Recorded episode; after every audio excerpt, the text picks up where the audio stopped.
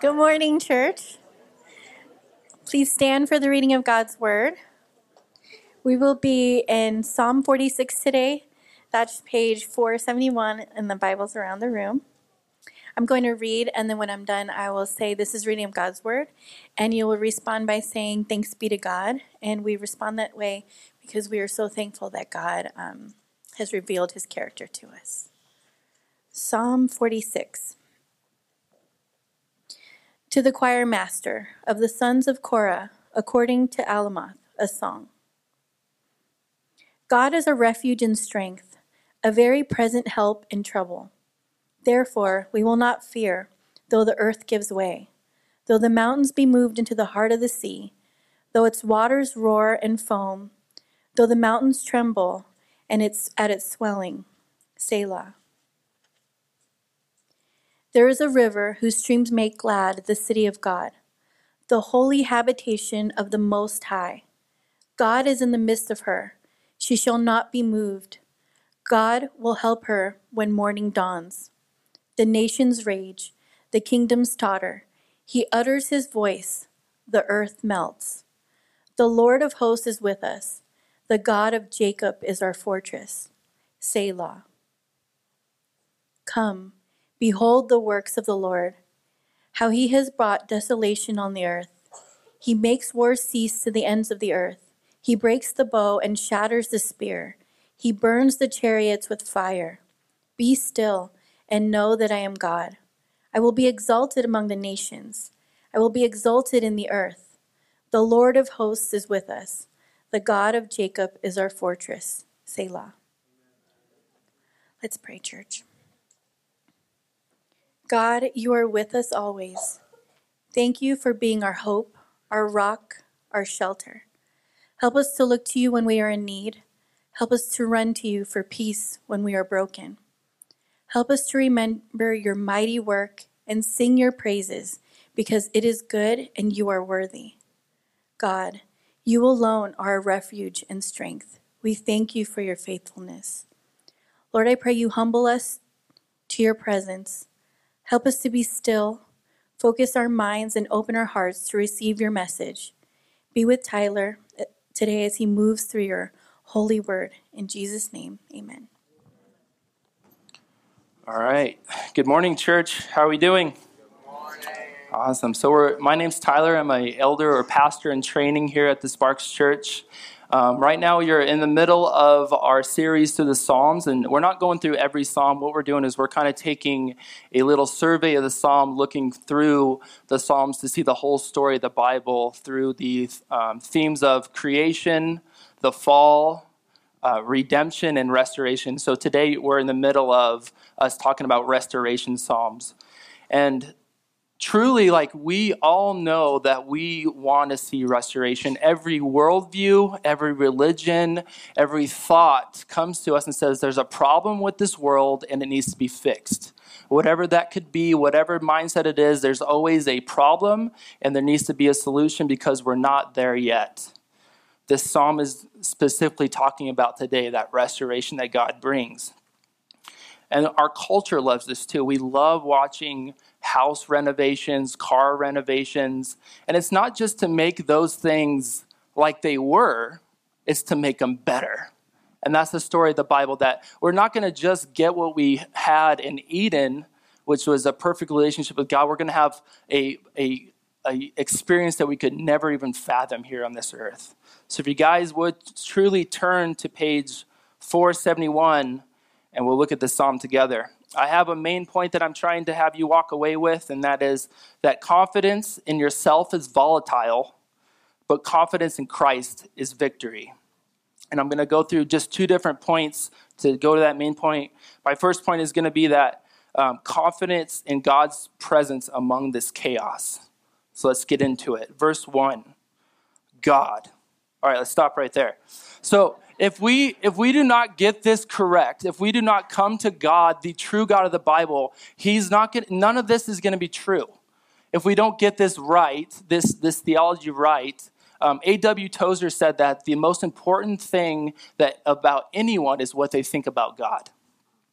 So when I'm talking about God today, I'm talking to you about the triune, the eternal, the incomprehensible, unchangeable, infinite, almighty, the completely wise, completely just, completely good, the overflowing of all good, the same in the beginning from Genesis God.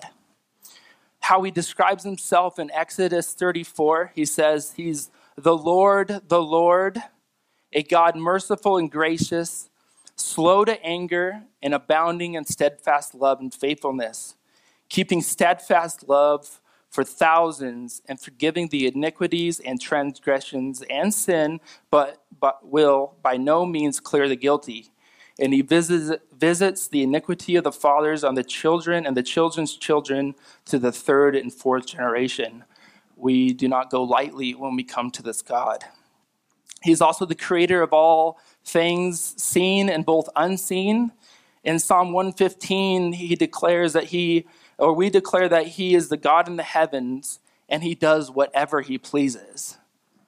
Everything he does is good, but he does what he wants. We cannot force him to do anything. Isaiah 43 6, God says, it says, Thus says the Lord, the King of Israel and his Redeemer, that's the Redeemer of Israel, the Lord of hosts, and then quotes God here I am the first and I am the last. Besides me, there is no God. God's looking around saying, There's no one here but me. It's just me. I'm looking up in heaven and it's just me. There's no gods.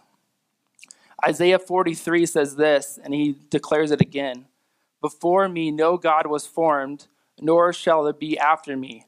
I am the I, I am the Lord. Besides me there is no Savior. So right now this completely destroys other worldviews when we say that this God is the only God. This God is the only God that's been eternally existent for, forever. So eternity past is crazy thought. Eternity future is also another crazy thought. And this God will never change. It's also insane to say, just like Tozer says, that this God doesn't need anything. That need is a word specifically applied to creatures only. And just because this God wanted to, he enters into relationship with us. So he condescends, which means that he stoops down to our level and expresses himself through relationship, which he calls a covenant or a promise. So, though the first man and woman, Adam and Eve, had perfection in the garden, perfect relationship with God, they disobeyed him and caused all humanity to go into a fall. Now, God then still condescends with them, coming down to their level, and still expresses relationship with this fallen man.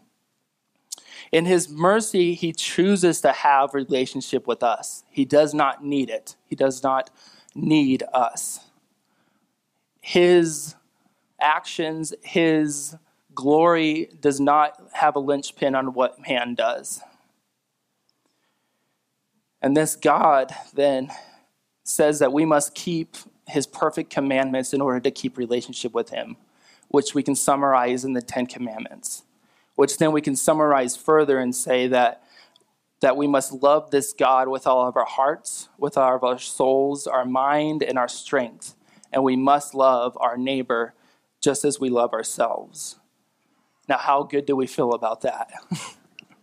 so, we all can say now today that we have not done this perfectly, and we are all condemned before this holy God, and we do not deserve relationship with him. But the good news is this God then condescends again in the second person of the Trinity in Jesus Christ, taking on flesh. And Jesus comes and he lives this perfect life, living up to God's perfect law. And then the story doesn't end well there. He's brutally murdered, but it does come in good news because he rises again from the dead on our behalf on the cross, Christ has taken away all of our imperfection and giving us his perfection. He's been raised for our justification, which just means us being right with him. And Jesus then ascends into the heaven, and now, presently today, he is seated in the heavenly throne room. That God then sends his Holy Spirit, the third member, member of the Trinity, to seal and apply Jesus' work to you and be his presence with you today. This whole plan has been delivered up by the definite plan and foreknowledge of God the Father, the first person of the Trinity. It's this God that we're looking at today. No other God is a refuge, no other God is a strength, but all this can be applied to you only by faith in Jesus.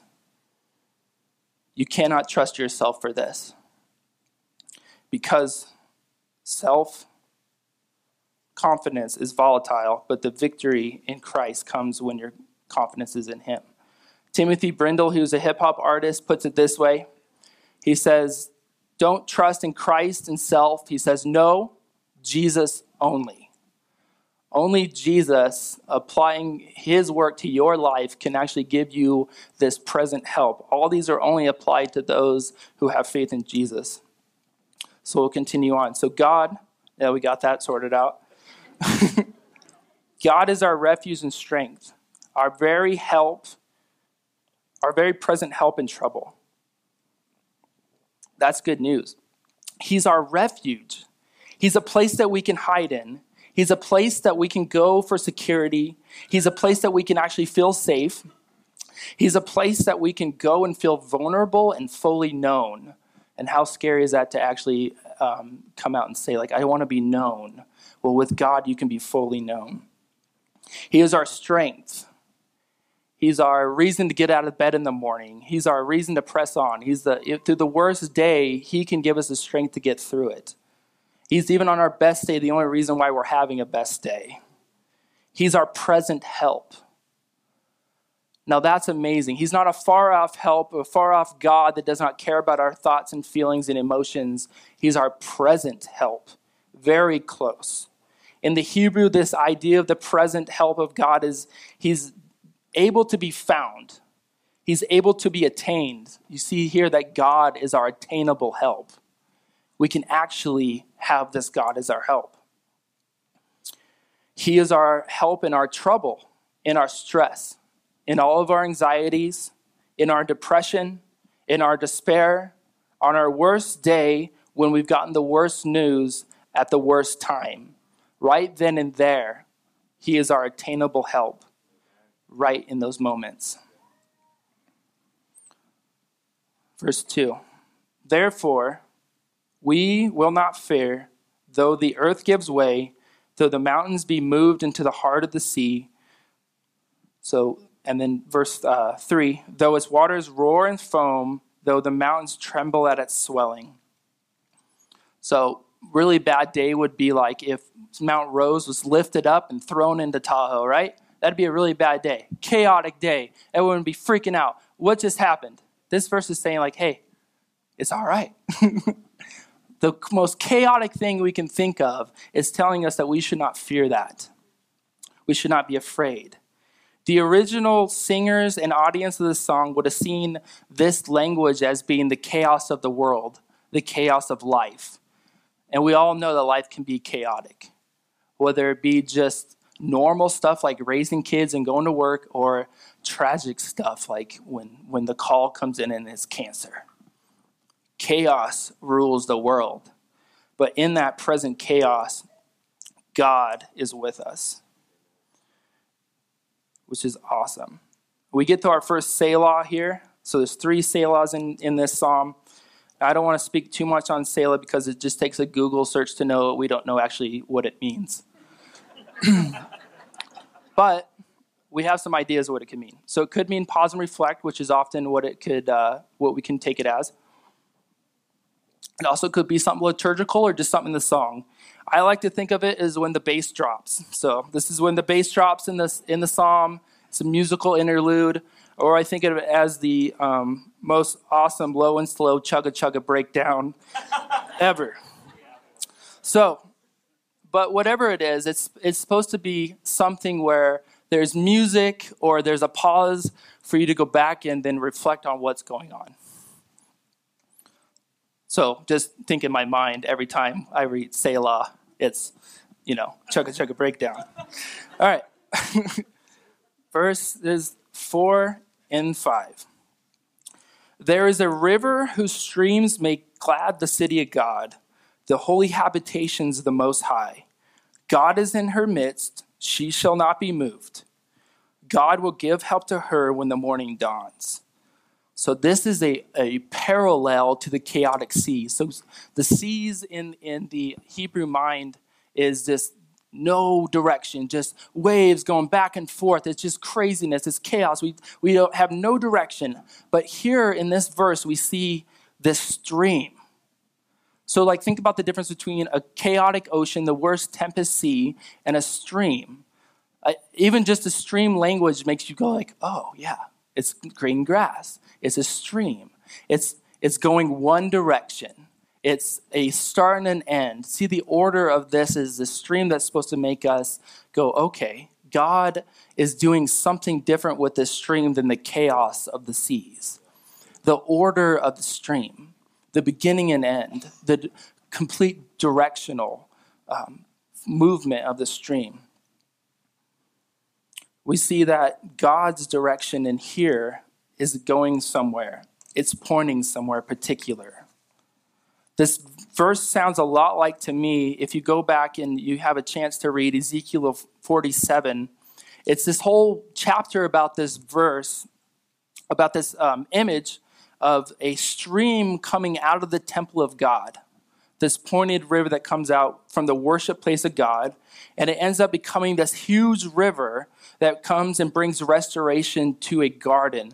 And if you read it, it, it you think like, is this the Garden of Eden? Is this exactly like what we had before? Is this just a picture of restoration of the Eden? And and it you know it's not Eden because it's not called Eden. It it's called this garden's called the Lord is there.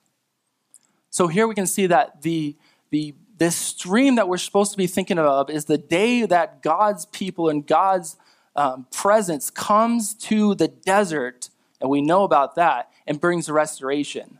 So imagine the day just as a picture of when Nevada desert becomes a jungle. This is the picture we should be thinking of. Like water brings life, and this water can bring a desert into a beautiful garden that should make us glad, thinking, hey, there's chaos out there and that's doing nothing for us. But this stream, this stream brings order and restoration. We can see over and over again the chaos of the sea and God's people coming and leading to ha- us having peace. In Habakkuk 2:14 it says this. This should be the end goal of this stream. For the earth will be filled with the knowledge of the glory of the Lord as the waters cover the sea. So the knowledge of the Lord should be like as big as the ocean. This also should think of make you think back to the flood narrative of when the whole earth was covered in water in judgment.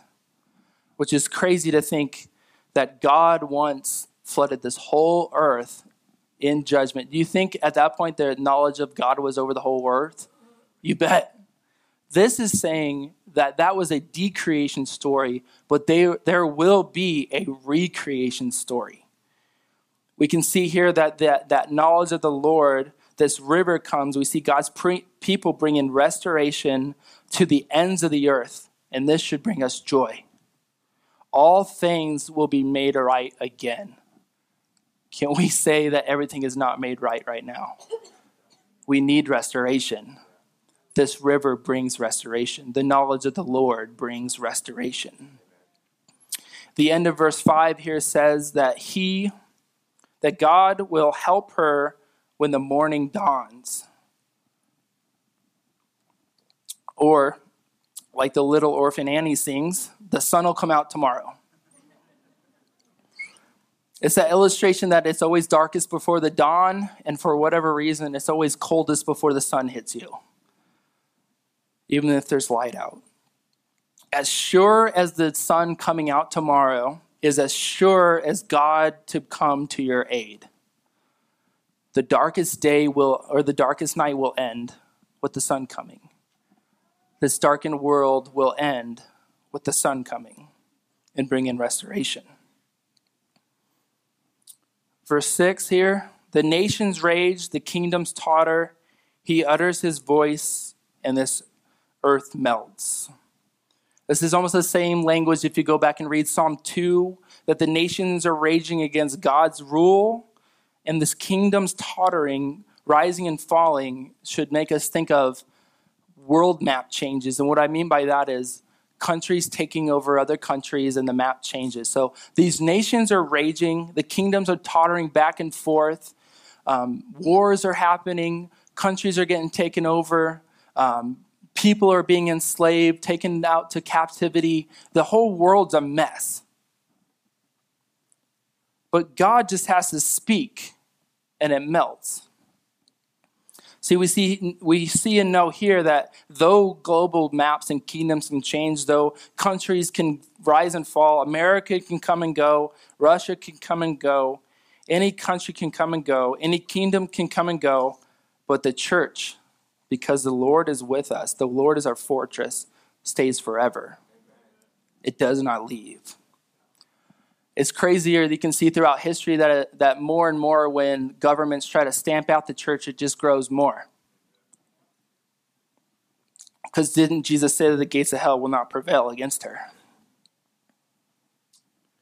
And the whole, his earth, or the, his, him uttering his voice, is, is not a picture of him having the hot Cheeto breath, but it's saying that he, his words come out from him and change this world. His words go out and change the world. This is what we're supposed to be proclaiming. As Martin Luther said when he penned his song of this psalm, he says, One little word will fail him, talking about Satan and his demons, talking about evil in this world. One little word will fail him. The gospel proclamation destroys the strongholds of Satan verse 7. This is the chorus of this psalm. The Lord of hosts is with us. The God of Jacob is our fortress. From here, we can see the perspective that the Lord of hosts is, is our fortress, and we can watch and we can see the chaos of the world going around us. When the darkness of the kingdoms come against God and his people, we remember he's the Lord of hosts. And hosts there just means the Lord of armies. Armies can fight all day long, but they're God's armies no matter who they are. They're, they're doing God's purpose throughout the world.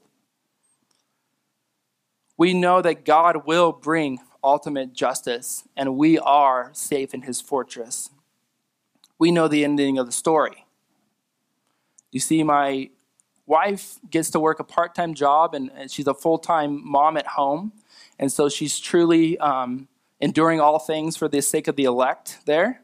And so, what she's doing sometimes, like this week, she's had to watch Beauty and the Beast like 20 times. All right? For, for the children.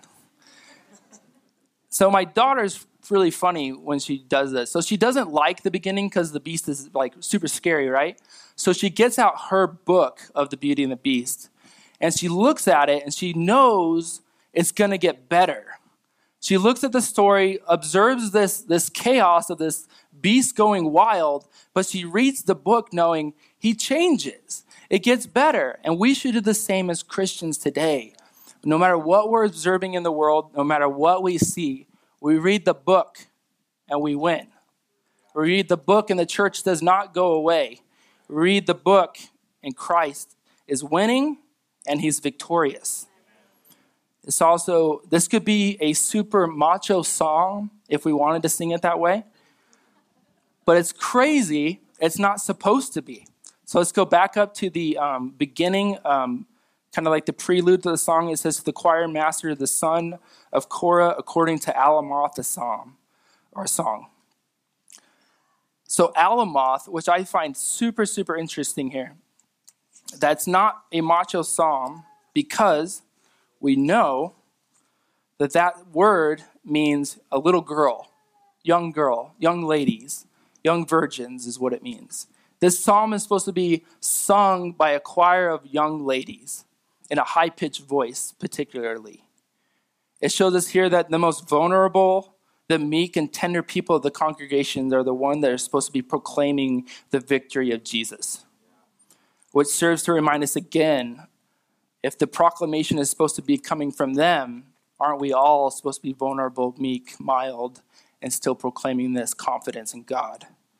Because our confidence ourself would be volatile, but confidence in Christ leads to victory. So here we'll go into my second point that confidence in God's victory over the chaos. 8 through 10. So let's read verse 10. We could jump to real quick um, because everyone loves that verse. It's our favorite verse. It says, uh, Be still and know that I am God.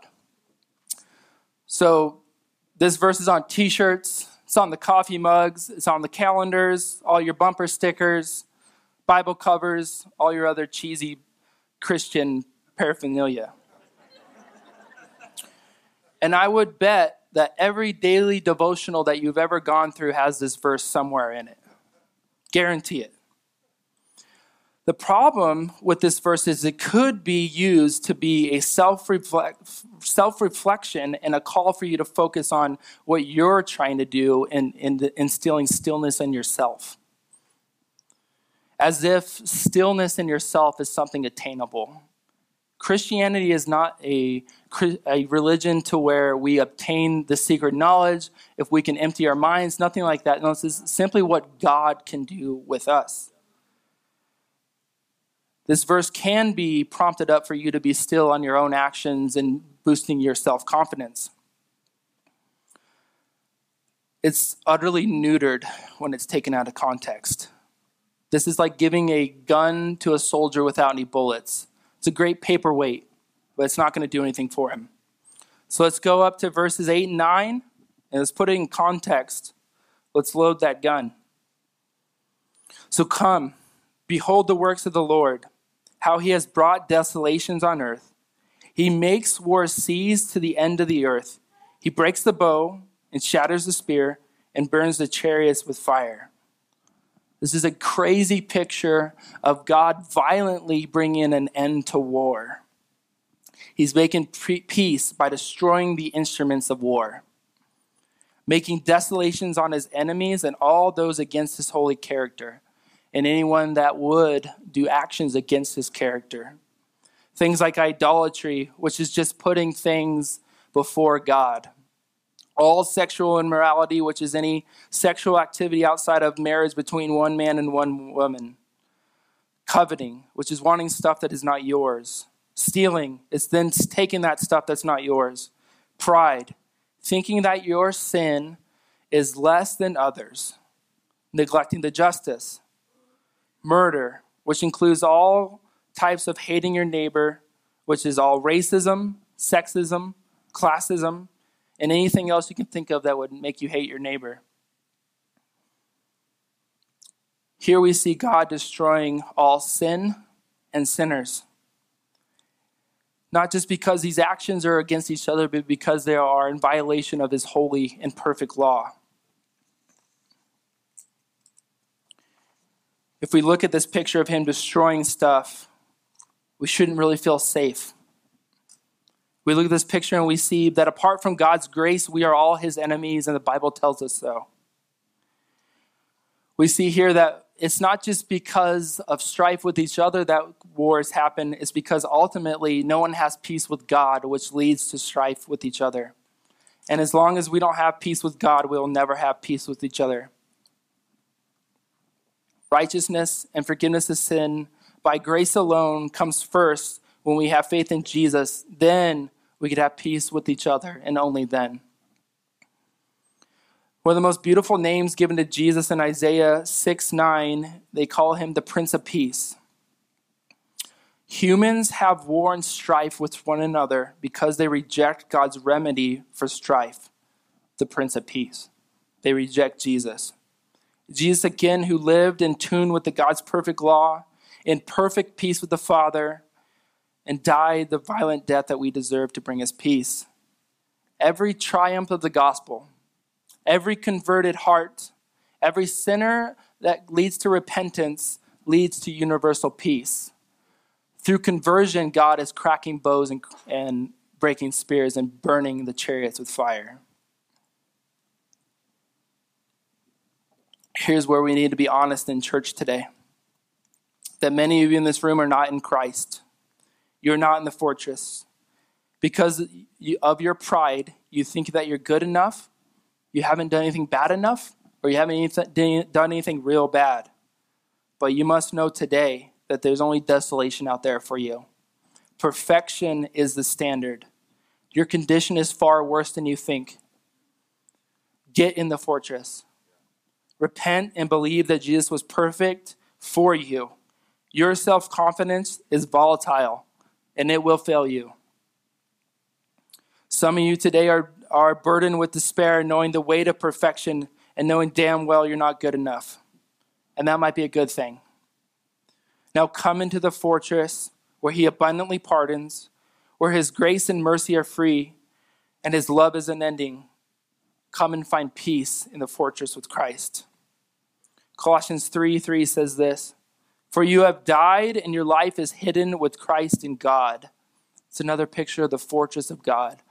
When Christ's death has applied to you, the Father looks at you and only sees Jesus' perfection. This is a call to come inside the fortress by faith and repentance. There is only judgment out there, only desolation. Or today, come and have peace with God. Come and hide in Him. For you today who have faith in Jesus, this psalm is a reminder to continue to run to Him and hide to Him no matter what. Him being our present help in trouble. He is right here with you, guiding you by His Spirit, giving you strength to press on. Because of His work, today you can be still and know that He is God, working out the peace in your life. Christian, are you trapped in sin that bogs you down? Is there junk that the devil is lording over you? Is the devil whispering in your ear things about your past, your present, your unsure future? Come to the fortress where the devil's arrows cannot touch you. Sing and proclaim this psalm. Martin Luther, when getting bad news, he would say this Let's sing the 46th and let the devil do his worst. Come, Christian, and proclaim it. Today, have a holy confidence that Christ truly has paid it all that there is no condemnation for you, that there is no more strife, the war is over, and Jesus gets the victory. Now, verse 10, let's actually see how we're going to be still. So it says, Be still and know that I am God. I will be exalted among the nations, I will be exalted in the earth. This verse is less about what you're doing or what you can do, but is God proclaiming this truth over you. You are to be still, which means that you are to admit it, to realize it, to acknowledge and experience it, and enjoy it and appreciate that He is God. This proclamation is just like if there are two kids fighting in the living room, which I don't understand how that would ever happen, having two siblings. you wake up dad, and he comes out and goes, comes in and says, Hey, knock it off. That's the proclamation. You just saw God destroy war, and He's coming in and being like, hey, be still. I just did it all. This is less about you trying to quiet your heart as much as God is waking you up to the assurance of what He has just done. James Boice says it like this In this setting, be still and know that I am God is not advice to lead to a contemplative life, however important that may be. Rather, it means rather, lay down your arms, surrender, and acknowledge that I am the one and only victorious God. We must look at this God for victory. If he's proclaiming this, that he is God, this means that Allah is not God. This means that the Jesus of Jehovah's Witnesses is not God. The Jesus of Mormonism is not God. The pantheon of Hindu gods are not gods. The earth is not God. The US government is not a God. Any other deity that you can imagine is not God. You are not God. There's only one king and one crown, and it's on Jesus. No God but the God of Scripture actually exists. No one else is making peace. So come today and admit it, realize it, acknowledge it, experience it, enjoy it, and appreciate it. That He is God and He's getting the victory. The last verse here is the chorus again. The Lord of hosts is with us. The God of Jacob is our fortress. See, this is the whole Bible here, is summarized in a verse. The whole Bible is this that God is seeking for himself a people, and for that people to sing his praises because he came close to them. This message of Jesus, again, is him coming to save us and bringing the whole cosmos, the whole world, back to himself. This is a promise given to Abraham, that's Jacob's in the, in the verse, granddaddy, that Christ, Abraham's seed, would be a blessing to the whole world. This is also what the church is commissioned by Christ to go and do bless the world by bringing peace. Matthew 28 18 through 20 is our marching orders. And Jesus, and it says, and Jesus came to them and said, All authority in heaven and earth, or heaven and on earth, has been given to me. Go therefore and make disciples of all nation, nations, baptizing them in the name of the Father and the Son and the Holy Spirit and then right after that, he gives a promise again that he would be with us to the end of the age. Another promise that we are supposed to look at when we read this psalm that Christ is with us again and again and again. So come today and hide in the fortress because Christ is with us. And uh, let's get victory over the world. Let's pray. God, we come to you broken come to you in despair, come to you even thinking we don't need you. But we ask today that you would accept us by the merit of your Son, Jesus Christ, that you would be with us to the end of the age, and that you would get your victory. Amen.